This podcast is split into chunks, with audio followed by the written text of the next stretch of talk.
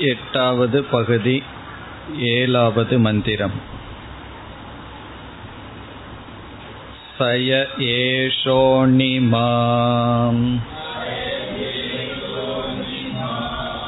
ऐतदात्म्यमिदं सर्वम्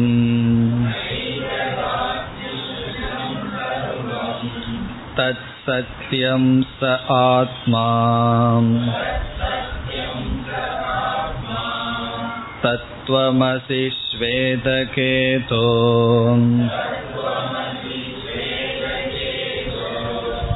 इति भूय एव मा भगवान्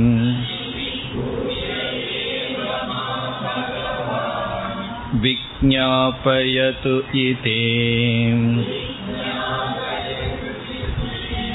तथा सौम्य इति होवाच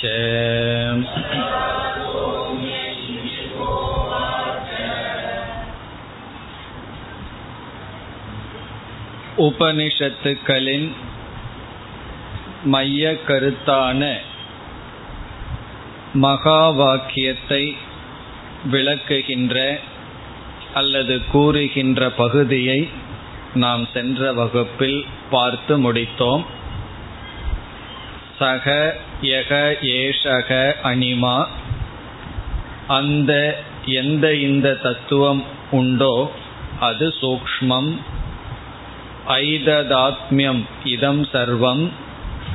இவைகளெல்லாம் அந்த சத்தையே ஆத்மாவாக கொண்டுள்ளது. தது சத்தியம் ச ஆத்மா தத்துவமசி. இந்த பகுதிகளை நாம் ஐந்து பாகங்களாக பிரித்து பார்த்தோம். ஆத்ம தத்துவத்தை அனிமா ஐததாத்மியம் சத்தியம் ஆத்மா துவம் என்ற ஐந்து சொற்களாக பிரித்து ஒவ்வொன்றினுடைய விளக்கத்தையும் பார்த்து முடித்தோம்.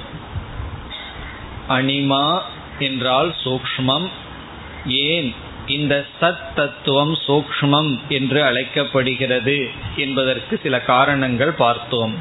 அதில் முக்கிய காரணம் நிர்குணத்துவார் நிர்குணமாக இருப்பதனால் அதிசூக்மம் பிறகு ஐததாத்மியம் என்ற சொல்லில் இவைகள் அனைத்தும் இந்த சத்தையே சாரமாக கொண்டுள்ளது ஆத்மாவாக கொண்டுள்ளது என்ற பகுதியில் இந்த பிரபஞ்சம் மித்தியா அசாரம் சார்ந்துள்ளது என்ற கருத்து நிலைநாட்டப்பட்டது.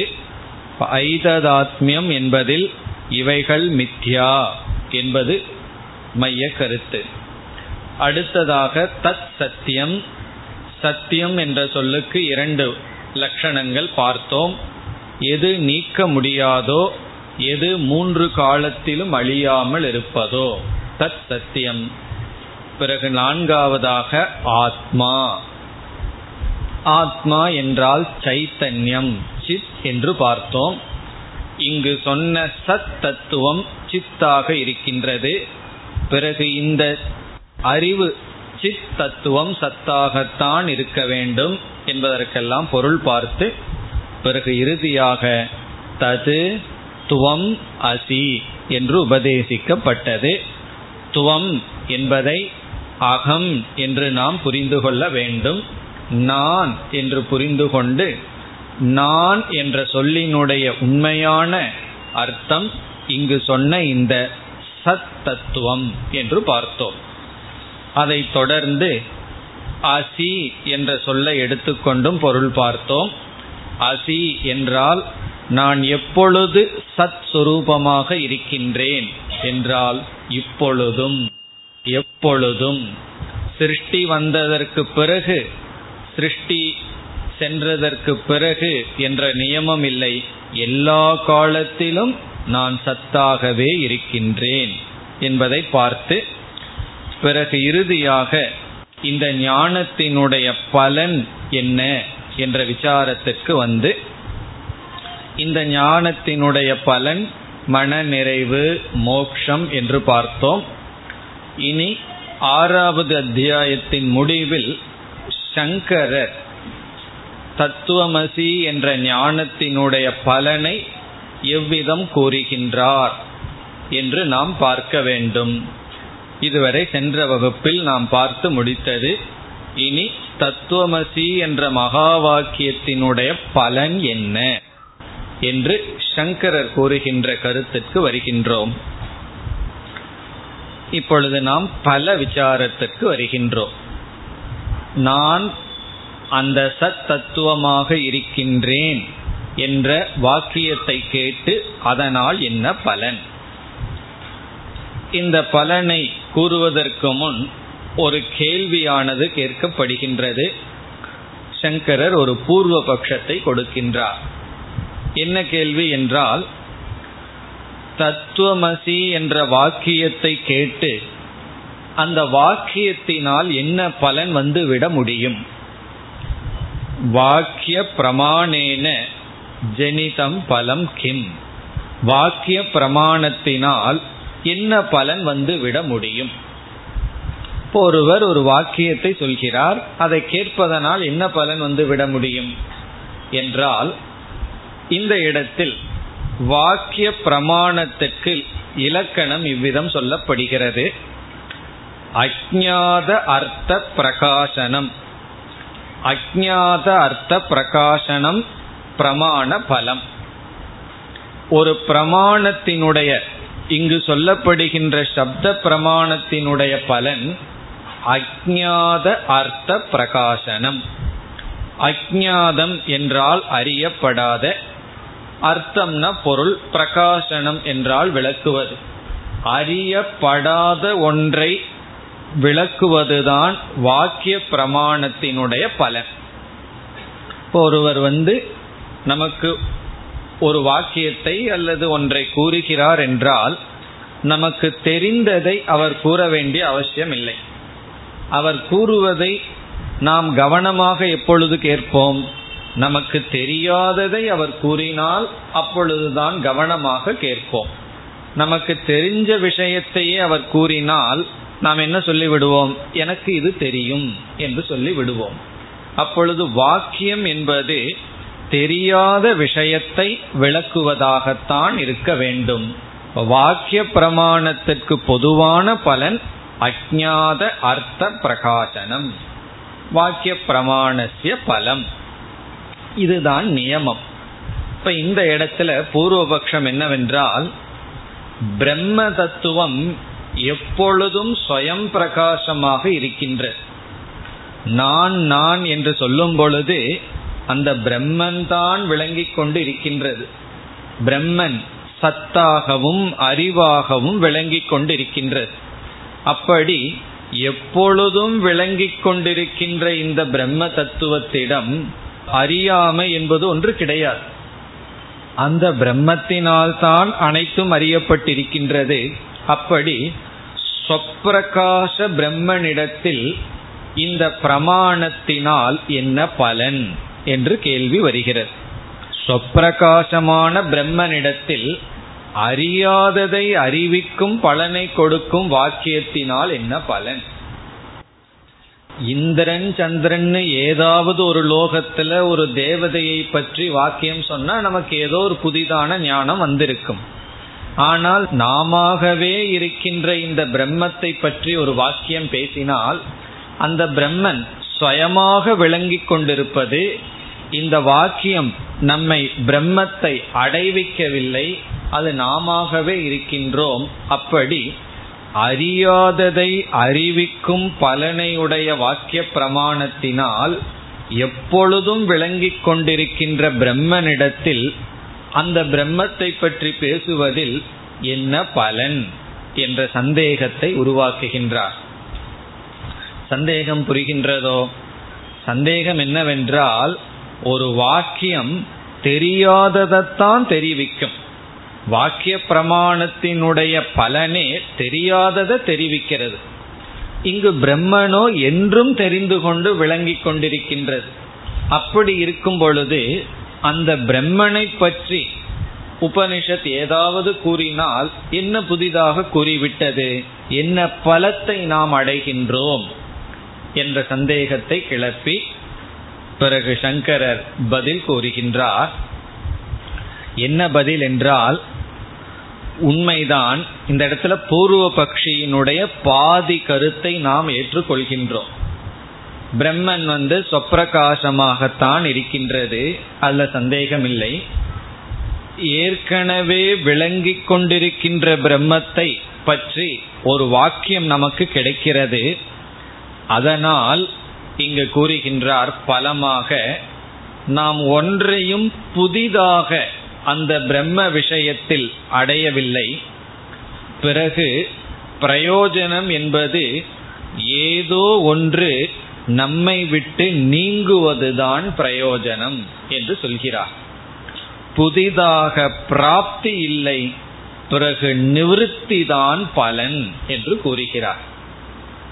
இந்த தத்துவமசின்னு கேட்டவுடன் பிரம்மத்தை பற்றி புதிதா நம்ம ஒன்றும் அடையவில்லையா? பிறகு ஏதோ ஒன்று நம்மை விட்டு சென்று விட்டது. அது பலன். இப்ப பலன் என்ன என்றால் புதிதாக அடையப்படுவதல்ல. பிறகு ஏதோ ஒன்று நம்மை விட்டு சென்று விடுவது. இதை கேட்டவுடனே நமக்கு அப்படி என்ன பலன்? வந்தா தான வரவு. செலவு எப்படி பலனாகும்? ஏதாவது வந்தா பிரயோஜனம். நம்மை விட்டு போறது என்ன பிரயோஜனம்னா நமக்கு தலை இருக்கு. அந்த தலையில வலி இருக்குன்னு வச்சுக்கோமே. டாக்டர் கிட்ட போறோம். அவர் ஏதோ மருந்து கொடுக்கிறார். உடனே என்ன பலன் வருகிறது? தலைவலி நம்மை விட்டு சென்று விடுகிறது. நிவிருத்தி தான் பலன். புதிதா நமக்கு ஒன்றும் வரவில்லை. ரெண்டாவது தலை வரல. பிறகு என்ன ஆச்சுன்னா இருக்கிற தலையிலிருந்து ஏதோ ஒன்று சென்று விட்டது. இதிலிருந்து டாக்டர் கிட்ட போகும் பொழுது தலையுடன் தலைக்கு அப்பாற்பட்ட ஒன்றையும் தலையில வச்சுட்டு போயிருக்கோம். இந்த மருந்து என்ன செஞ்சிருக்கு? தேவையில்லாததை நீக்கி உள்ளது. அதுபோல இங்க பிரம்மனாக இருக்கின்ற என்னிடத்தில் இங்கு ரெண்டு ஏற்றி வைக்கப்பட்டுள்ளது. அது இந்த தத்துவமசி என்ற மகா வாக்கியத்தில் நீக்கப்பட்டு விட்டது. அந்த ரெண்டு என்ன? அனைத்து சம்சாரத்தையும் இங்கு சங்கரர் கர்த்திருவம் போக்திருத்துவம் என்று கூறுகின்றார். இப்ப என்ன பலன் என்றால் கர்த்திருவ போக்திருத்துவ நிவர்த்திகி பலம் என்று சொல்கிறார். கர்த்திருவம் போக்திருத்துவம்னா உங்களுக்கு தெரியும். நான் இதை செய்பவன் நான் இதனுடைய பலனை அனுபவிப்பவன் என்ற எண்ணம் இருந்தது. அதனுடைய நிவிருத்தி தான் பலன் என்று இங்கு கூறுகிறார். இந்த இடத்துல கொஞ்சம் டெக்னிக்கலா சங்கர பலனை நமக்கு இங்கு அறிமுகப்படுத்துகிறார். இப்ப என்ன பலன் என்றால் ஒரு ஜீவன் சாஸ்திரத்தை படிக்கும் பொழுது என்ன நினைக்கின்றான்?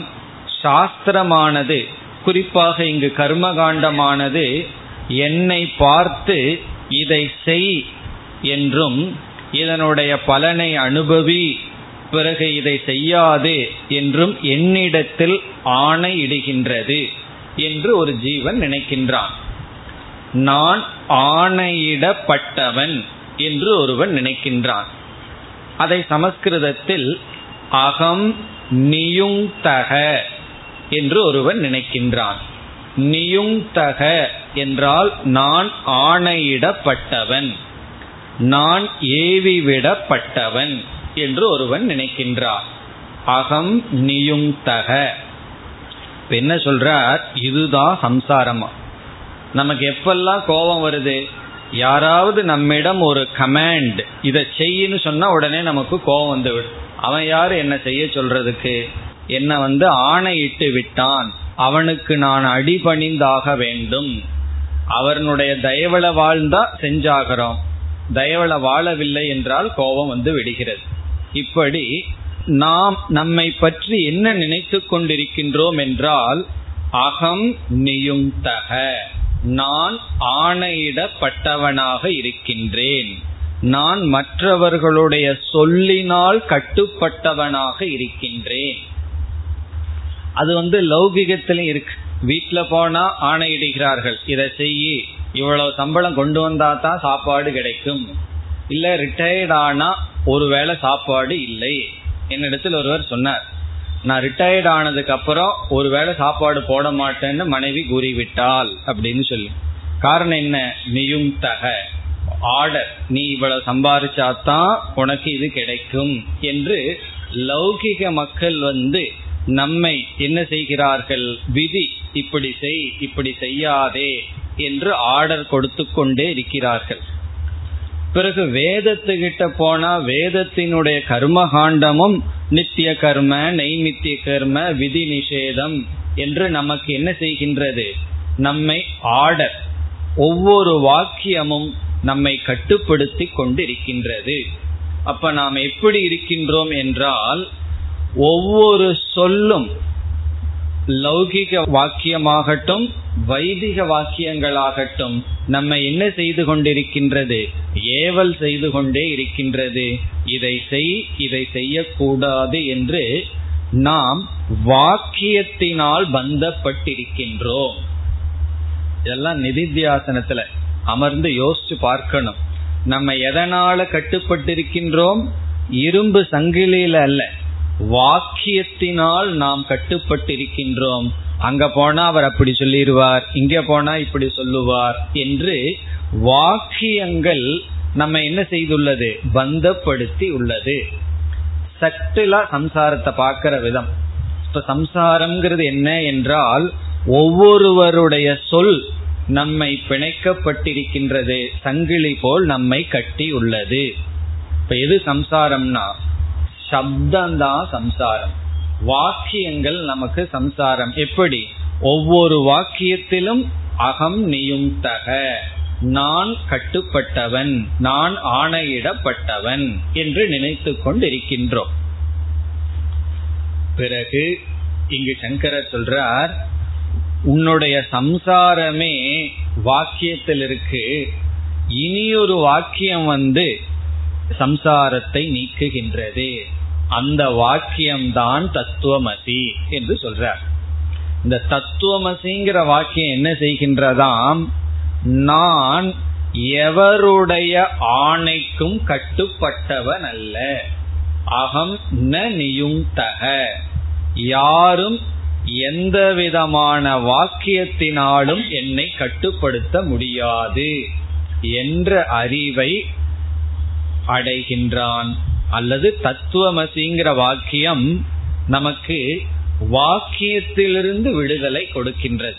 இப்போ ஒரு வாக்கியம் வந்து மற்ற அனைத்து வாக்கியத்திலிருந்தும் விடுதலை கொடுக்கின்றதாம்.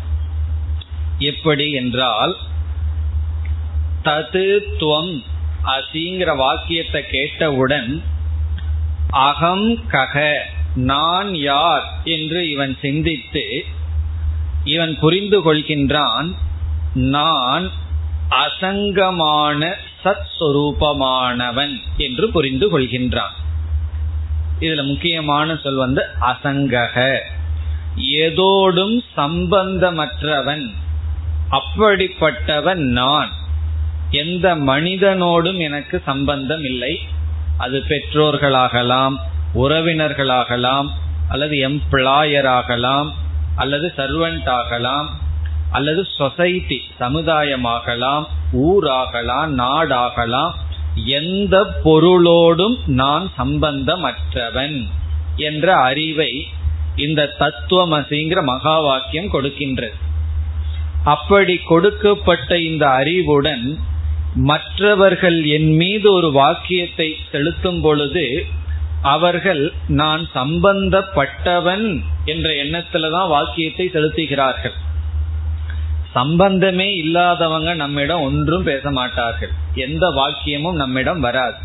இப்ப அவர்கள் எடுத்துக்கொண்ட சம்பந்தம் இந்த அனாத்மாவை குறித்தது ஆத்மாவாகிய என்னை குறித்ததல்ல என்று எந்த வாக்கியத்தை நான் கேட்கும் பொழுதும் எனக்குள்ளிருந்து இது என் மீது செலுத்தப்படுகின்ற வாக்கியம் என்ற எண்ணம் நமக்கு வராது. என்னை குறித்து இவன் பேசுகின்றான் என்ற எண்ணம் நமக்கு வராது. அதற்கு உதாரணம் சொல்வார்கள். மூன்று பேர் சென்று கொண்டிருக்கிறார்கள். ஒருவன் பேரு ராமன் இனியொருவர் பேரு கிருஷ்ணன் இனி ஒருவர் பேரு கோவிந்தன் வச்சுக்கோமே. இப்ப ராமன் ராமா அப்படின்னு கூப்பிட்டா அவர் மட்டும்தான் திரும்புவார். கோவிந்தான்னு கூப்பிட்டா அவர் மட்டும்தான் திரும்புவார். இப்ப மற்றவர்கள் ஏன் திரும்பவில்லை? அவன் என்னை அழைக்கவில்லை என்ற அறிவு இருக்கிறதுனால திரும்பி பார்க்க மாட்டார். ஆனா நகைச்சுவையாக சொல்வார்கள் டே கழுதைன்னு சொன்னா மூணு பேரும் திரும்புவாங்களாம் காரணம் என்னன்னா சந்தேகம் வந்துடும் நம்மையத்தான் சொல்றாங்களா? அல்லது அடமடையா அப்படின்னு சொன்னா மூணு பேரும் திரும்பி பார்ப்பார்களா? அவங்க அவங்க பேரை சொன்னா என்ன? என்னத்தான் சொல்றான்னு மற்றவர்கள் திரும்ப மாட்டார்களாம். இப்ப எப்பொழுது இவன் என்ன சொல்றானோங்கிற பயம் நமக்கு வரும். எப்பொழுது நமக்கு அதுல சந்தேகம் இருக்கோ அதே போல வீட்டுக்குள்ள ஒரு நகையை காண இது யாருன்னு சொன்னோன்னா யாருக்கு பயம் வரும்? நம்ம சொல்லிடுவாங்களோன்னு பயம் எப்ப வரும்? ஒன்னா திருடி இருந்தா வரும் அல்லது திருடலாங்கிற புத்தி இருந்திருந்தாவே அந்த பயம் வரும். திருடி இருக்க வேண்டாம். சந்தர்ப்பம் கிடைக்கும் போது எடுக்கலாங்கிற எண்ணம் இருந்திருந்தாவே ஒரு சமயம் நம்மையத்தான் சொல்லுவாங்களோங்கிற சந்தேகம் நமக்கு வரும். அப்படி வாக்கியங்கள் வரும் பொழுது அதுல நான் சம்பந்தப்பட்டவன் ஏன் நினைக்கின்றேன்? நான் அனாத்மாவோட சம்பந்தப்பட்டு பிரம்மமா மட்டும் இல்லை பிரம்மத்துடன் கர்த்தாவாகவும் போக்தாவாகவும் இருந்து வருகின்றேன். இந்த ஞானம் அகம் ந நியுக்தக என்ற ஒரு அறிவை கொடுக்கின்றது. இந்த அறிவு வந்து நேரடியா டிரான்சாக்சனுக்கு வராது. விவகாரம் பண்ணும்போது இந்த அகங்காரத்தை கர்த்தா போக்தான்னு விவகாரம் பண்ணிட்டு இருப்போம் ஆழ்ந்த மனதிற்குள் நான் யாருடைய ஆணைக்கும் உட்பட்டவன் அல்ல. இதுதானே சுதந்திரம். சுதந்திரம்னா என்ன? யாருடைய கமாண்டுக்கும் நான் ஒபே பண்ண வேண்டிய அவசியம் இல்லை. அதுதான் சுதந்திரம். அந்த சுதந்திரத்தை இந்த மகா வாக்கியமானது கொடுக்கின்றது என்று சொல்லி இங்கு பலன் என்ன என்றால் இந்த கர்த்தத்துவம் ஏன் வருகிறது? நான் செய்ய வேண்டும் என்ற எண்ணம் ஏன் வருகிறது? அகம் நியுக்தக அவன் எனக்கு ஆணையிட்டுள்ளான் ஆகவே நான் இதை செய்ய வேண்டும். அவன் எனக்கு ஆணையிட்டுள்ளான் ஆகவே இதை நான் அனுபவிக்க வேண்டும் என்று இந்த கர்த்திருவத்துக்கு காரணம் நான் ஆணையிடப்பட்டவன் என்ற எண்ணம். அது நீங்க கர்த்திருவம் போக போக்திருத்துவம் போகிறது. இப்ப மூணு படியில போகின்றது. கர்த்திருவத்துக்கே காரணம் ஒரு வாக்கியம் அது என்னை ஆணையிட்டதாக நினைக்கின்றேன். உடனே கர்த்தா உடனே போக்தா. இந்த போக்திருத்துவம் கர்த்திருவம் நியும் தத்துவம். இந்த மூன்றும் தத்துவமசி என்ற மகா வாக்கியத்தினால் நீக்கப்படுகின்றது. பிறகு மீண்டும் சங்கரர் விளக்குகிறார் இந்த தத்துவமசிங்கிற மகா வாக்கியத்துக்கு மட்டும் ஏன் அவ்வளவு சக்தி இதை நீக்குகிறது என்றால் மற்ற வாக்கியங்கள் எல்லாம் நம்மை கர்த்தாவாக போக்தாவாக தூண்டுகிறது. இந்த வாக்கியம்தான் நீ கர்த்தா அல்ல போக்தா அல்ல என்று சொல்கிறது. ஆகவே சம்சார விற்த்திக்கு விரோதியானது இந்த ஒரே ஒரு வாக்கியம். மற்ற அத்தனை வாக்கியமும் சம்சார விருத்திக்கு விரோதி அல்ல. சம்சார விற்த்தினா நான் ஆணையிடப்பட்டவன் என்பதற்கு விரோதி அல்ல. இது வந்து சில வேறு சில நூல்களிலும் ஆழ்ந்து விசாரம் செய்யப்பட்டுள்ளது. இந்த பூர்வபக்ஷி என்ன செய்கின்றான்? தான் என்னைக்குமே ஆணையிடப்பட்டவன் என்றுதான் எடுத்துக்கொள்ள வேண்டும். வேதாந்தமும் உன்னை ஆணையிடுகிறது. ஆகவே இந்த நியும் தகங்கிறதுலிருந்து விடுதலை அடைய முடியாது என்று பூர்வபக்ஷி சொல்றான். அவன் என்ன சொல்கின்றான்? நீ வேதாந்தத்துக்குள்ள வந்தாலும் ஸ்ரோத்தவ்யக மந்தவ்யக நிதித்தியாசித்தவ்யக உன்னால் சாஸ்திரம் கேட்கப்பட வேண்டும் சிந்திக்கப்பட வேண்டும் தியானிக்கப்பட வேண்டும் என்று இங்கும் ஆணைதானே இடப்படுகிறது. ஆகவே வேதாந்தமும் உன்னை தூண்டுகின்றது. கர்மகாண்டமும் உன்னை தூண்டுகின்றது. ஆகவே ஒருவன் தூண்டுதலிலிருந்து தப்பவே முடியாது. அது வேதமா இருந்தாலும் சரி வேதாந்தமா இருந்தாலும் சரி என்று சொல்கின்றான். நம்ம சொல்றோம் இந்த ஸ்ரோத்தவ்யக மந்தவ்யக நிதித்தியாசித்தவ்யகங்கிறது உண்மையில் தூண்டுதல் அல்ல. இவனுக்கு மோட்சத்தடையணுங்கிற ஆசை வந்ததுனால அதற்கு சாதனைகள் காட்டப்படுகிறது. உனக்கு மோட்சம் வேணும்னா கேளு. உபனிஷத்து வந்து நீ கேட்டுத்தான் ஆகணும்னு சொல்ல. கேட்டா அறிவு வரும். சிந்தித்தால் சந்தேகம் நீங்கும் தியானித்தால் விபரீத பாவனை நீங்கும் என்று இங்கு சாதனை தான் சொல்லப்படுகின்றது. அப்படி ஒரு பதில் இல்லைன்னா சாதகனா இருக்கிற வரைக்கும் தூண்டுதல்ல தப்பு கிடையாது. சாந்தோ தாந்தோ நீ சமத்துடன் இருக்க வேண்டும் தமத்துடன் இருக்க வேண்டும் தவறு கிடையாது. சாதன அவஸ்தையில் ஆனால் இந்த ஞானம் உற்பத்தியானவுடன் அவன் சித்த புருஷக. சித்த புருஷனுக்கு தூண்டுதல் கிடையாது. இப்ப எது மோக்ஷம்னா யாருடைய வாக்கியத்தை நம்ம கேட்டும் அவர்கள் எனக்கு ஆணையிடுகிறார்கள் என்று எப்பொழுது நான் நினைக்கவில்லையோ அப்பொழுது நான் மோட்சத்தை அடைகின்றேன். யோசிச்சு பாருங்க. நமக்கு வந்து எப்ப ப்ராப்ளம் வருதுன்னா அவன் யாரு என்ன சொல்றதுக்கு எனக்கு அறிவை சொல்வதற்கு என்னை செய்ய சொல்வதற்குன்னு தான் துக்கப்படுறோம். அதெல்லாம் விவகாரத்துல நடக்கும். ஆனால் நான் ஆணையிடுவதற்கு அப்பாற்பட்டவன். அதே போல நானும் யாருக்கும் ஆணையிட முடியாது. இதெல்லாம் அனாத்மா லெவல்ல நடக்கிற விஷயம். பிறகு கடைசியா சங்கரர் வந்து என்ன பலன் சொல்றாருன்னா விகாரம் விகாரியாக நான் இருக்கின்றேங்கிற என்ன நிவர்த்தியா? விகார அனுருதம் நான் அழியக்கூடியவன். பிறகு அதிகிருதம். நான் ஆணையிடப்பட்டவன். பிறகு ஜீவாத்மா நான். இப்படிப்பட்ட எண்ணங்களிடம் இருந்து விடுதலைன்னு முடிக்கின்றார். கடைசி என்ன சொல்றார்? விகார நான் மாற்றத்திற்கு உட்பட்டவன். அனிருத நான் அழிவுக்கு உட்பட்டவன். அதிகிருத நான் ஆணைக்கு உட்பட்டவன். பிறகு ஜீவாத்மான அல்பமானவன். நான் அல்பமானவன். இப்படிப்பட்ட எண்ணங்களிலிருந்து நிவிருத்தி தான் பலன்.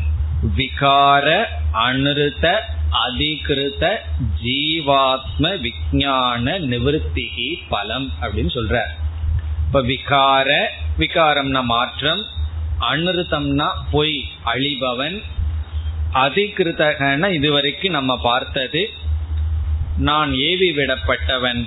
ஜீவாத்மான அல்பமானவன். இப்படிப்பட்ட விஞ்ஞான நிவத்திகி பலன். இப்படிப்பட்ட எண்ணங்களிலிருந்து விடுதலை அடைவதுதான் தத்துவமசி என்ற மகா வாக்கியத்தினுடைய பலன்.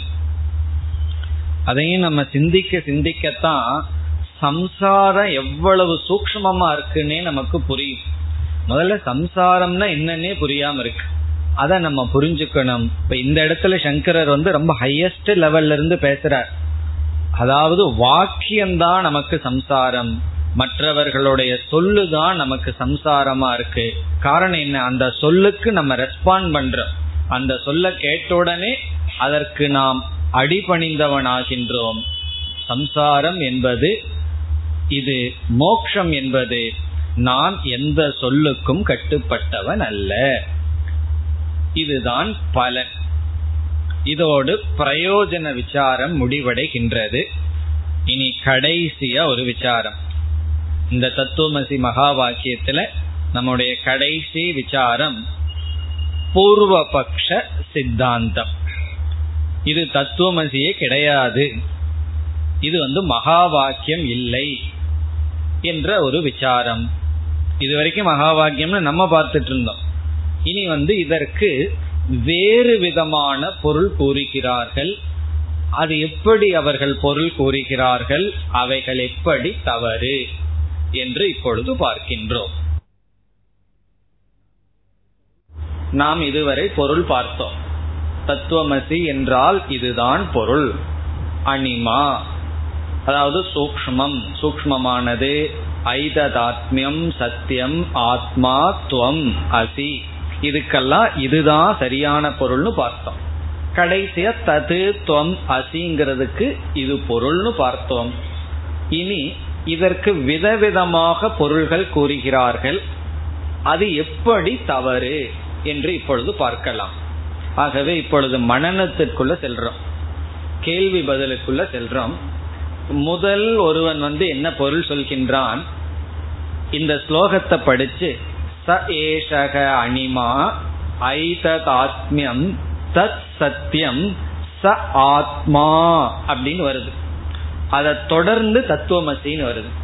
இந்த தத்துவமசிக்கு முன்னாடி இருக்கிற சொல் என்ன? ஆத்மா. ஆத்மா தத்துவமசி. சமஸ்கிருதத்துல சந்தி அப்படின்னு ஒன்று இருக்கு. ரெண்டு வார்த்தைகள் கூட்டெழுத்து. அதனுடைய இலக்கணப்படி ஆத்மா தத்துவமசின்னு சேர்த்து எழுதினால். ஏன்னா தத்துவமசிக்கு முன்னாடி ஆத்மான்னு ஒரு சொல்ல இருக்கு. இப்போ ஆத்மா தத்துவமசினா ரெண்டு விதத்தில் அதை பிரிக்கலாம். நம்ம பிரிச்சபடி ஆத்மா தது துவம் அசின்னு பிரிக்கலாம். அல்லது ஆத்மா தத்துவமசிங்கிறத ஆத்மா அதத் துவம் அசின்னு பிரிக்கலாம். அது இலக்கணத்துல அனுமதி இருக்கு. ஆத்மா அதத்துவம் அசி அப்ப என்ன ஆகுது? ஆத்மா தத்துவமசிங்கிறது போய் ஆத்மா அதத் துவம் அசி. இப்படி வந்து துவைதிகள் மத்வாச்சாரியார் கூறுகிறார். இங்க என்ன உபதேசம்னா துவம் அசத் அசி. தத்துனா அது அதத்துனா அது அல்ல. என்ன உபதேசமா? நீ அதுவாக இல்லை. இதுதான் உபதேசம். முற்றிலும் வேறுபட்ட உபதேசம். ஆத்மா அதத்துவமசி இப்ப வந்து அவர் என்ன சொல்றார்? நீ இங்கு விசாரம் செய்யப்பட்ட சத்தாக இல்லை. இப்படி ஒரு பொருள். அதத்துவமசின்னு சொல்லி. இலக்கணத்துல சரியா வருது. ஆனால் இது எப்படி தவறு? பல காரணம் சொல்லலாம். என்ன காரணம் என்றால் நம்ம ஒருவரிடம் ஒன்ன தெரிஞ்சுக்க போகிறோம் அப்படின்னா தெரிஞ்சதை தெரிஞ்சுக்க போவோமா? தெரியாததை தெரிஞ்சுக்க போவோமா? தெரிஞ்சதை தெரிஞ்சுக்க போக வேண்டிய அவசியம் இல்லை. அப்படி போனா அது தெரிஞ்சுக்க போற விஷயம் அல்ல. பொழுது போறதுக்கு போற விஷயம். இப்போ ஒருவருக்கு ஒரு விஷயம் தெரியும். எனக்கு அந்த விஷயம் தெரியும். அந்த விஷயத்தை பத்தி அவரிடம் போய் பேசிட்டு வரலான்னா அது ஜஸ்ட் காசிப்புக்கு போயிருக்கிறமே தவிர அறிவுக்காக போகல. இப்ப அறிவுக்காக ஒருத்தர்கிட்ட போவோம்னா எனக்கு தெரியாததை அவர் தெரிஞ்சிருக்கணும். தெரியாததை தெரிஞ்சுக்கிறதுக்கு தான் போறோம். இப்ப வந்து இந்த இடத்தில் அதத்துவம் அசிங்கிறது ஒரு உபதேசமா இருக்காது. காரணம் நான் அதுவல்லன்னு ஏற்கனவே எனக்கு தெரியுமே. அதை எதற்கு உபனிஷத் சொல்லணும்? நீ பிரம்மன் அல்ல. அது எல்லோருக்குமே தெரியும். நாம வந்து சாஸ்திரம் படிக்கிறதுக்கு முன்னாடியே இந்த அறிவு இருக்கு. இப்ப இத வந்து ஒரு உபதேசமாக சொல்ல வேண்டிய அவசியம் இல்லை. ஆகவே இது வந்து உபதேச வாக்கியம் அல்ல. காரணம் என்ன? ஏற்கனவே நமக்கு தெரிஞ்சது தானே. இப்ப எது தெரியாததுன்னா நான் அதுவா இருக்கிறேங்கிறது தான் எனக்கு தெரியல. அதுதான் புதிய அறிவாக இருக்க முடியும். இது ஒரு பதில். இனியொரு பதில் என்னவென்றால் அதத்துவமசின்னு தெரிஞ்சிட்டதனுடைய விளைவா இப்ப நம்ம எப்படி இருக்கோம்? நான் அதுவாக இல்லைங்கிற அறிவினுடைய விளைவா சம்சாரியா இருக்கும். மீண்டும் அதே அறிவை கொடுத்தா அதே சம்சாரியாகத்தான் இருப்போம். நான் அது அல்ல என்ற அறிவினுடைய விளைவாக இப்பொழுது நான் எப்படி இருக்கேன்? சம்சாரியா இருக்கேன். மீண்டும் உபனிஷத் அதுக்கு ஒரு ஸ்டாம்ப் வச்சதுன்னு வச்சுக்கோமே. நீ அதுவாக இல்லைதான்னு சொன்னா எது நிச்சயிக்கப்படுது? சம்சாரம் நிச்சயிக்கப்படுதே தவிர மோக்ஷமானது நிச்சயிக்கப்படுவதில்லை. ஆகவே இந்த அறிவினால் பிரயோஜனம் ஒன்றும் கிடையாது. நான் அதுவல்ல என்பது முதல் கருத்து உபதேசமாகவே இருக்க முடியாது. ஏன்னா எனக்கு தெரிஞ்ச விஷயம்தான். இரண்டாவது கருத்து ஒரு காலது உபதேசமாக எடுத்துக்கொண்டாலும் அதனால் பிரயோஜனம் இல்லை. அப்ப நம்ம பதில் ரெண்டு விதத்தில் இருக்கு. ஃபர்ஸ்ட் பதில் வந்து இது வந்து உபதேசமே அல்ல. ஒரு கால் இது உபதேசமா இருந்தாலும் அதனால் பிரயோஜனம் கிடையாது. இது வந்து நம்முடைய ரெண்டு பதில். இப்போ இது ஒரு பூர்வபக்ஷம். அதத்துவமசி இது வந்து மத்வாச்சாரியர் துவைதிகள் சொல்வது. இனி இரண்டாவது பூர்வபக்ஷம் இரண்டாவது சந்தேகம் ராமானுஜாச்சாரியாருக்கு வர்றோம் விசிஷ்டாத்வைதத்திற்கு வருகின்றோம். அவர்கள் இந்த தத்துவமசி என்ன சொல்கிறார்கள்? தஸ்ய துவம் அசி என்று பொருள் சொல்கிறார்கள். ததுங்கிறத தஸ்ய என்று சொல்கிறார்கள். தது என்றால் அது தஸ்ய என்றால் அதனுடையது என்று பொருள். அதனுடையது அவனுடையது. அவங்க அதத்துன்னு சொல்லல அது அல்லன்னு சொல்லல. தஸ்யத்வமசி இது என்ன பொருள்னா நீ அவனாக அதுவாக இல்லை அவனுடைய பொருளாக நீ இருக்கின்றாய். அவனை சார்ந்தவனாக இருக்கின்றாய். அவனுடையதாக நீ இருக்கின்றாய். இது என்னுடைய பொருள். அது அவனுடைய பொருள். நீ அவனுடைய பொருளாக இருக்கின்றாய். அதாவது நீ அதனுடைய அங்கமாக இருக்கின்றாய். அதான் பொருள். அவனை சார்ந்தவனாக இருக்கின்றாய். அந்த ஈஸ்வரனை சார்ந்தவனாக ஈஸ்வரனுடைய அங்கமாக இருக்கின்றாய். தஸ்ய துவம் அசி துவம் தஸ்ய அசி நீ அவனுடையவனாக இருக்கின்றாய். இது இப்படி சரியாகும் என்றால் இலக்கணப்படி அங்க சரியா வரல. தத்துன்னு ஒரு தனி சொல் துவங்கிற தனி சொல். அதை போய் தஸ்ய அப்படின்னு பிரிக்க கூடாதுதான். சரி வேதத்துக்குள்ள போயிட்டா இலக்கணத்துக்கெல்லாம் முக்கியத்துவம் கொடுக்க கூடாது. அர்த்தத்துக்கு தான் முக்கியத்துவம் கொடுக்கணும். காரணம் நம்மளே சில இடங்கள்ல பாணினி இலக்கணத்தை கடந்து தான் பொருள் சொல்ல வேண்டியது இருக்கு. அதனால இலக்கணத்தை கொண்டு வர வேண்டாம். அவனுடையதாக நீ இருக்கின்றாய் என்று சொன்னாலே அங்கம் அங்கி என்ற உறவு வந்து விடுகிறது. அங்கி என்றால் அங்கங்களை உடையவன். அவயவ அவயவி என்ற ரிலேஷன்ஷிப் வந்துருது. இப்ப விரலுக்கும் எனக்கு என்ன சம்பந்தம்னா நான் விரலை உடையவன் விரல்கள் என்னுடைய அங்கம். இப்பொழுது அங்கத்துக்கு வருகின்ற குணம் கேடு யாருக்கு வருது? என்னுடைய விரல் சரியில்லைனா விரல் தானே சரியில்லை நான் நல்லா இருக்குன்னு சொல்லுவோமா? அது என்னுடைய அங்கமாக இருந்தால் அதுக்கு வர்ற பாதிப்பு எனக்கும் வருகின்றது. அங்கத்தை வெட்டிவிட்டால் என்னுடைய ஒரு பகுதி சென்று விடுகிறது. இப்படி ஜீவாத்மாவெல்லாம் ஒரு அங்கம் என்று சொன்னால் ஜீவாத்மா சம்சாரின்னு சொன்னா சம்சாரிகளையெல்லாம் வைத்து கொண்டிருப்பவர் யாருன்னா அந்த ஈஸ்வரன். தலையில பேன் வச்சிருக்கிறது போல. அதெல்லாம் நம்ம மேல வச்சிருந்தோம்னா அது நம்மையும் பாதிக்குது அல்லவா அப்படி இந்த ஜீவாத்மாக்களை எல்லாம் யாரு வச்சிருக்கான்னா? சம்சாரிகளுடன் கூடியவர். அதுவும் சரிப்பட்டு வராது. அதுல எல்லாம் அனித்தியத்துவம் அனிர்மோக்ஷ பிரசங்கம் இவைகளெல்லாம் வரும்.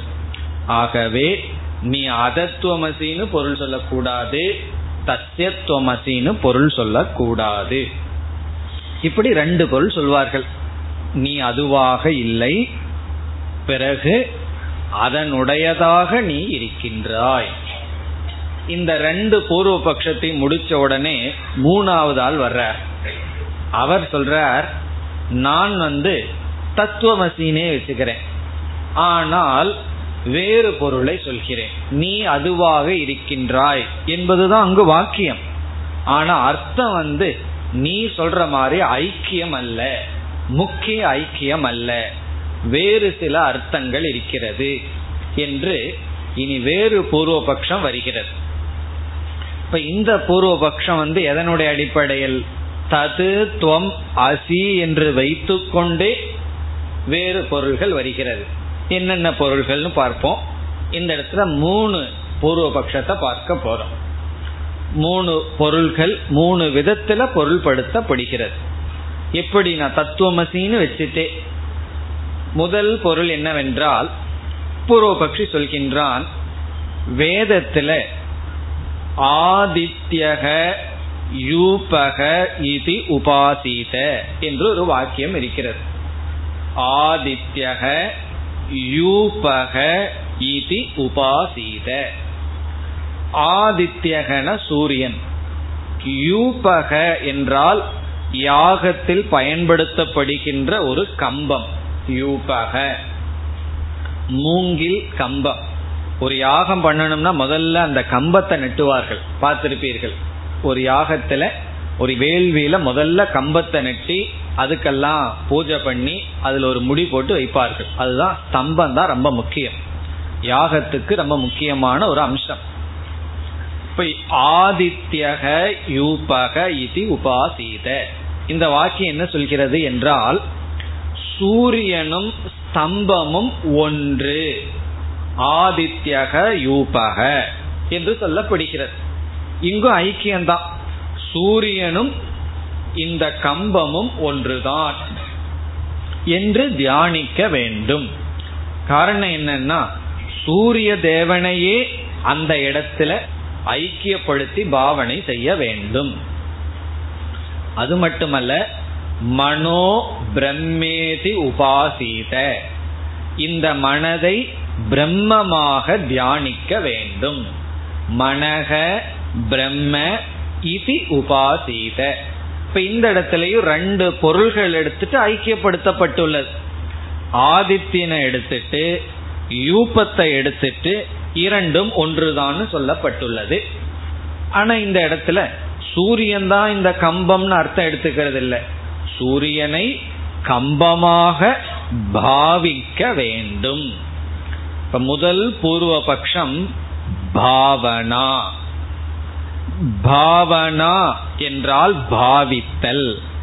மனக பிரம்ம இது உபாதிதன மனதை பிரம்மமாக பாவிக்க வேண்டும். இங்கேயும் இலக்கண ரீதியில சொன்னா சாமானாதிகரன் ரெண்டு வார்த்தைகளை சொல்லி ஐக்கியம் தான் பண்ணப்பட்டிருக்கு. இப்படி கர்ம காண்டத்துல உபாசனா காண்டத்துல குறிப்பா பல வாக்கியங்கள் இருக்கின்றது. ரெண்டு தத்துவத்தை எடுத்துட்டு ஐக்கியம் தான் பேசப்பட்டுள்ளது.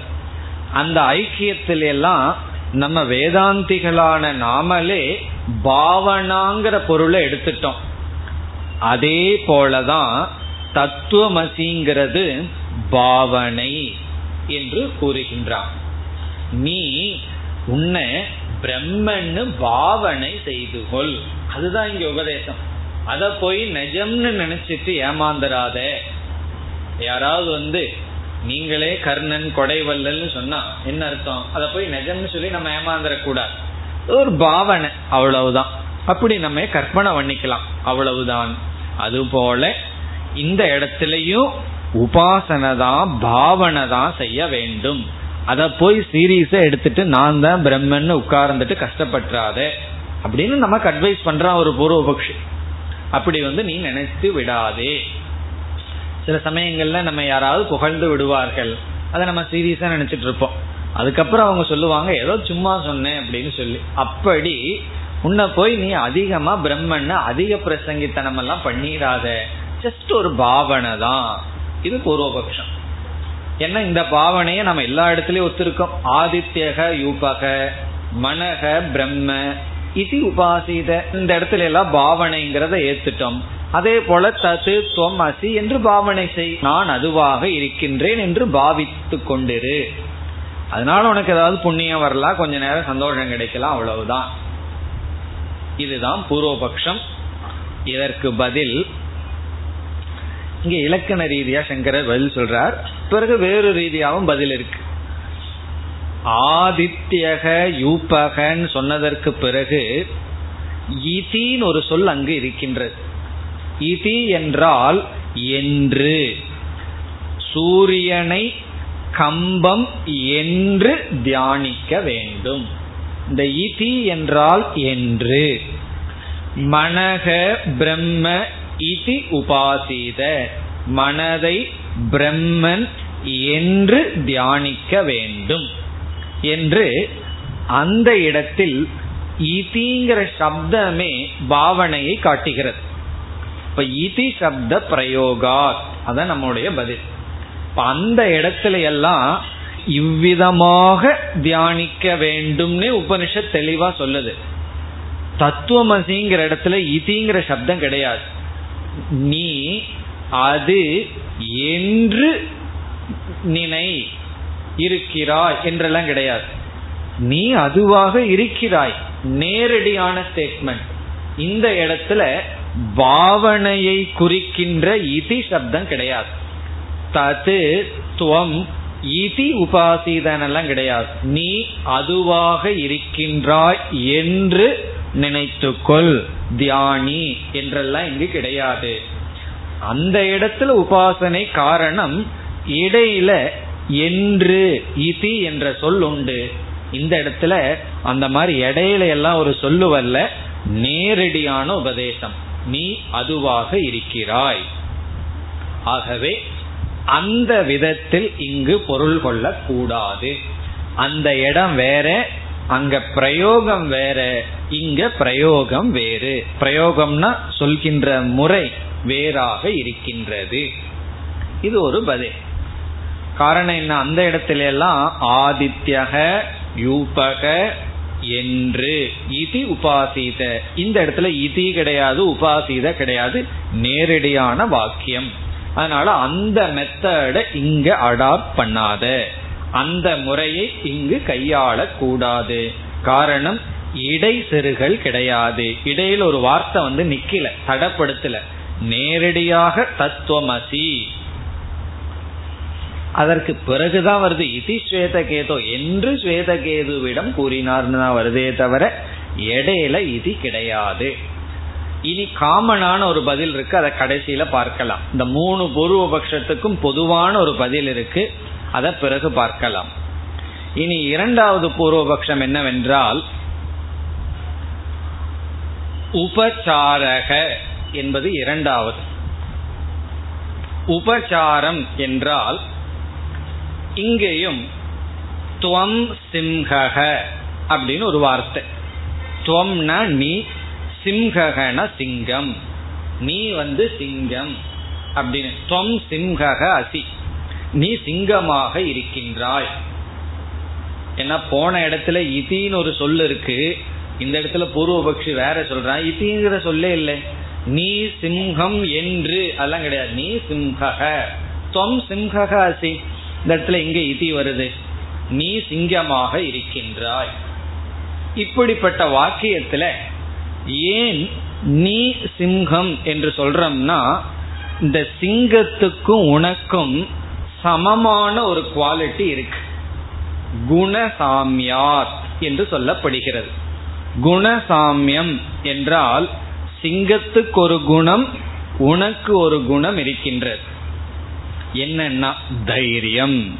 உனக்கும் தைரியம் இருக்கு சிங்கத்துக்கும் அந்த தைரியம். குரூரம் கொடுமை தைரியம் இது இருக்கு. அப்படி ரெண்டு பொருளுக்கும் ரெண்டும் வேறுபட்ட பொருள் தான் நீ வேறு நீ மனுஷன் சிங்கம் மிருகம். ஆனாலும் இரண்டு வேறுபட்ட பொருளை ஐக்கியப்படுத்தலாம். துவம் சிம்ஹக என்று. காரணம் என்ன? ரெண்டுக்கும் சமமான குணம் இருப்பதனால். அதுபோல ஜீவாத்மா வேறு பரமாத்மா வேறு. ரெண்டுக்கும் சமமான குணம் என்ன என்றால் சைத்தன்யம். சைத்தன்ய சாமியார் ஜீவாத்மா கிட்டையும் அறிவு இருக்கு பரமாத்மா கிட்டையும் அறிவு இருக்கு. இந்த ரெண்டு பேர்த்துக்கு அறிவுங்கிறது சமமா இருக்கிறதுனால தத்துவமசிங்கிறது உபச்சாரம். உபச்சாரம் என்றால் ரெண்டு பேர்த்துக்கும் ஒரே காமன் குவாலிட்டி இருக்கிறதுனால இங்க சொல்லப்படுதே தவிர ரெண்டு ஒரே பொருள் அர்த்தம் அல்ல துவம் சிங்கக அசி நீ சிங்கமா இருக்கிறாய்ன்னு சொல்லும் பொழுது சிங்கமும் நீயும் ஒன்றுன்னு சொல்லப்படல. சிங்கத்துக்கு இருக்கிற குணமும் உனக்கு இருக்கிற குணம் இருக்கிறதுனால நீ சிங்கமாக இருக்கிறாய்ங்கிற பிரயோகம் பழக்கம் இருக்கு. அதே போல ஜீவனும் வேறு பரமாத்மாவும் வேறு ஆனா ரெண்டு பேர்த்துக்கு அறிவு இருக்கிறது. இவங்கிட்ட சிதாபாசம் இருக்கு அதுகிட்ட சைத்தன்யம் இருக்கு ரெண்டு பேர்த்துக்கு அறிவு இருக்கு. அதனால ரெண்டும் ஒன்றுதான். காரணம் என்ன? ஈஸ்வரனையும் பரமாத்மாவையும் ஜட பிரபஞ்சத்தையும் ஐக்கியப்படுத்தல. ஜீவனைத்தான் ஐக்கியப்படுத்துது. ரெண்டு பேர்த்துக்கு சமமான சைத்தன்யம் குணம் இருப்பதனால். என்பது ஒரு பொருள். இப்படி ஒரு பூர்வபக்ஷம். இதற்கு நம்முடைய பதில் என்ன என்றால் இந்த இடத்துல சங்கரர் வந்து இவங்கிட்ட தர்க்கம் எல்லாம் பேச முடியாது. ஏன்னா இவனும் ஒரு தர்க்கத்தை வச்சிருக்கான். நம்ம என்ன தர்க்கம் பேசினாலும் இவனுக்கு புரியாது. அதனால சொல்றார் உபச்சாரம் உபதேசம் மிருஷா அப்படின்னு சொல்றார். மிருஷா அப்படின்னா அது வந்து பொய் உண்மை கிடையாது. நீ சிங்கம்ங்கிற வார்த்தை சத்தியம் அல்ல அது உபசாரம். அந்த வாக்கியம் சத்தியமான வாக்கியம் அல்ல பொய்யான வாக்கியம். பிறகு அந்த உதாகரணத்துல சரிப்பட்டு வரும். இப்ப இந்த இடத்துல எனக்கும் பிரம்மனுக்கும் ஒற்றுமை இருக்குங்கிற ஒரு அறிவினால இங்கு சொல்லப்படுகின்ற மோக்ஷங்கிற பலன் நமக்கு கிடைக்காது. இந்த இடத்துல பிரயோஜனத்துக்கு போற. இந்த உபச்சாரமா இதை நீ எடுத்துக்கொண்டால் இங்கு சொல்லப்படுகின்ற மோக்ஷங்கிற பலன் உனக்கு சித்திக்காது. காரணம் என்னன்னா எனக்கும் பிரம்மத்துக்கும் ஒற்றுமை இருக்கு வேற்றுமையும் இருக்கு அல்லவா? ஒற்றுமையும் இருக்கு வேற்றுமை இருக்கு. இந்த வேற்றுமை இருக்கிற வரைக்கும் உனக்கு சம்சாரிங்கிற புத்தி தொடரும். முக்தக சத்தியம் அழிவற்றவன்கிற புத்தி உனக்கு வராது. ஆகவே உனக்கு மோக்ஷங்கிற பிரயோஜனம் கிடைக்காது. நம்மளுடைய உண்மையான கடைசி ஆர்குமெண்ட் இதுதான். அதத்துவமசின்னு சொல்லலாம் தசியத்துவமசின்னு சொல்லலாம் அல்லது பாவனான்னு சொல்லலாம் உபச்சாரம்னு சொல்லலாம். என்ன சொன்னாலும் நம்ம என்ன பதில் சொன்னாலும் அதுக்கு இனி ஒரு பதில் அவன் சொல்லலாம். கடைசியான நம்முடைய பதில் பிரயோஜனத்தை பாரு. உனக்கு இதனால பிரயோஜனம் கிடைக்குமா? அந்த பதிலுக்கு இங்கு செல்கின்றார். பந்த நிவர்த்தி பலன் உபச்சாரத்தினால் கிடைக்காது. காரணம் உபச்சாரம் ரிஷா அது பொய். உண்மை அல்ல நான் சிங்கம்ங்கிறது உண்மையான வாக்கியம் அல்ல அதனால அது போல. இனி மூன்றாவது இது மிக சுலபமான பூர்வபக்ஷம். மூன்றாவது என்னவென்றால் ஸ்துதி வாக்கியம். மூன்றாவது பூர்வபக்ஷம் ஸ்துதி வாக்கியம். ஸ்துதினா வேதத்துல பல இடங்கள்ல துவம் இந்திரக துவம் வாயுகு என்றெல்லாம் சொல்லப்பட்டிருக்கு. நீ இந்திரன் நீ வாயு நீ வந்து பிருத்திவி இப்படி எல்லாம் சொல்லப்பட்டிருக்கு. இப்ப இத கேட்ட உடனே ஜீவாத்மா என்ன புரிஞ்சுக்கிறான்? தன்னை இந்திரன் ஒருத்தன் புகழ்கின்றான். நீதான் ராஜான்னு சொல்றோம்.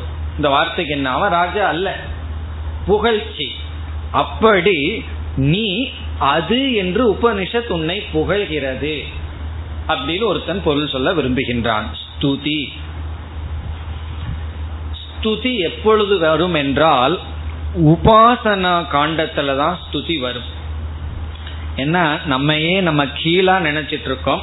உடனே ஸ்துதி செய்து உபாசகனை ஊக்குவிக்க ஸ்துதி செய்யப்படும். அப்படி இது உபாசனைக்குரிய ஸ்துதி என்பது கடைசி பூர்வபக்ஷம். இனி இந்த மூணு பூர்வபக்ஷத்துக்கும் ஒரே பதில் இது உபாசனா பிரகரணம் அல்ல. அதுதான் பதில். இந்த இடத்துல நம்ம தியானத்தை பத்தி விசாரம் பண்ணல. இது உபாசனா பிரகரணமா இருந்தா பிரகரணம்னா அந்த இடத்துல உபாசனைய பற்றிய சர்ச்சை இங்கு இருந்தா நீ வந்து ஆதித்யக யூபக சாமியம் உபச்சாரம் ஸ்துதின்னு சொல்லலாம். இது என்ன பிரகரணம்? ஏக விஜானேன சர்வ விஜானம் அதை மறந்துடக்கூடாது. இங்கு ஞானந்தான் ஆரம்பிக்கப்பட்டுள்ளது. ஒன்றை அறிந்தால் அனைத்தையும் அறிந்ததாகும் என்ற அறிவுதான் இங்கு ஆரம்பிக்கப்பட்டுள்ளது. ஆகவே சங்கரர் கடைசியில ஒரு சாலிடான பதில் சொல்றார். ஞான பிரகரணம் அத்த. இது ஞானத்தினுடைய பிரகரணம். பிரகரணம்னா இந்த இடத்துல டிஸ்கஷன் இந்த இடத்துல ஞானம்தான் ஆரம்பிக்கப்பட்டுள்ளதே தவிர தியானம் அல்ல. இப்போ அத்திர பிரதிஜா ஞானம் ந உபாசனம். இங்கு வந்து உபாசனை ஆரம்பிக்கப்படவில்லை. சாந்தோக்கியத்துல முதல் ஐந்து அத்தியாயங்கள்ல உபாசனை தான். அங்க உபாசனை தான் பிரகரணம். அதனால இப்படி எல்லாம் பொருள் பண்ணோம். இந்த இடத்துல இருந்து ஞானம் ஆரம்பிக்கப்பட்ட காரணத்தினால் இங்கு சாக்ஷாத் அறிவு புகட்டப்படுகிறது. உடனே சொல்லலாம். அப்ப அதத்துவமசின்னு அறிவு புகட்டப்படலாமேன்னா? அதுதான் தெரிஞ்ச அறிவாச்சே. தெரியாத அறிவு புகட்டப்பட்டுள்ளது. தெரியாத அறிவு என்னன்னா நான் ஜீவன் என்பது நமக்கு தெரிஞ்ச அறிவு. நான் பிரம்மன் நமக்கு தெரியாத அறிவு. அந்த அறிவு புகட்டப்பட்டுள்ளது. இப்ப முடிவுரை என்னன்னா தத்துவமசி இஸ் ஈக்வல் டு தத்துவமசி. தத்துவமசிங்கிறதுக்கு என்ன அர்த்தம்னா தத்துவமசி தான். அதை பேசாம வச்சுட்டா நல்லா இருக்கும். அதை போய் வேற ஏதாவது பண்ணோம்னா தான் தப்பு வரும். சிலதெல்லாம் பேசாம இருக்கிறது நல்லது. அதுல ஏதாவது சிந்திக்க ஆரம்பிச்சோம்னா தான் தப்பு வரும். ஒழுங்கு அதை தத்துவமசின்னு புரிந்து கொள் புரிந்து கொண்டால் பலன் மோக்ஷம் அல்லது பந்த நிவர்த்திகி. இதோடு நம்முடைய தத்துவமசி மகா வாக்கிய விசாரம் முடிவடைகின்றது. இந்த ஒரே மந்திரம் மொத்தம் ஒன்பது முறை வர இருக்கிறது. இதே மந்திரம் தான் ஆனா ஒன்பது முறை நம்ம படிச்சுட்டு போயிருவோமே தவிர விளக்கம் பார்க்க போவதில்லை. காரணம் என்ன? நம்ம வந்து விளக்கமாக இதை பார்த்து விட்டோம். இனிமேல் கடைசி செக்ஷன் வரைக்கும் ஒவ்வொரு எக்ஸாம்பிள் வரப்போகுது. ஒவ்வொரு உதாகரணம் வந்து ஒவ்வொரு சந்தேகத்தை நீக்க போகின்றது உபனிஷத். ஏன்னா இதை தொடர்ந்து சில சந்தேகங்கள் வரலாம். அந்த சந்தேகங்கள் நீக்கப்படுவதுதான் இனி ஆறாவது அத்தியாயத்தினுடைய கடைசி வரை வரும் பகுதி. அடுத்த வகுப்பில் நாம் அடுத்த செக்ஷனுக்கு செல்லலாம். ஓம் போர் நமத போர் நமிதம் போர் நாற் நமுதச்சதேம் பூர்ணய பூர்ணமாதாய பூர்ணமேவாவசிஷ்யதேம். ॐ शान्ति शान्ति शान्तिः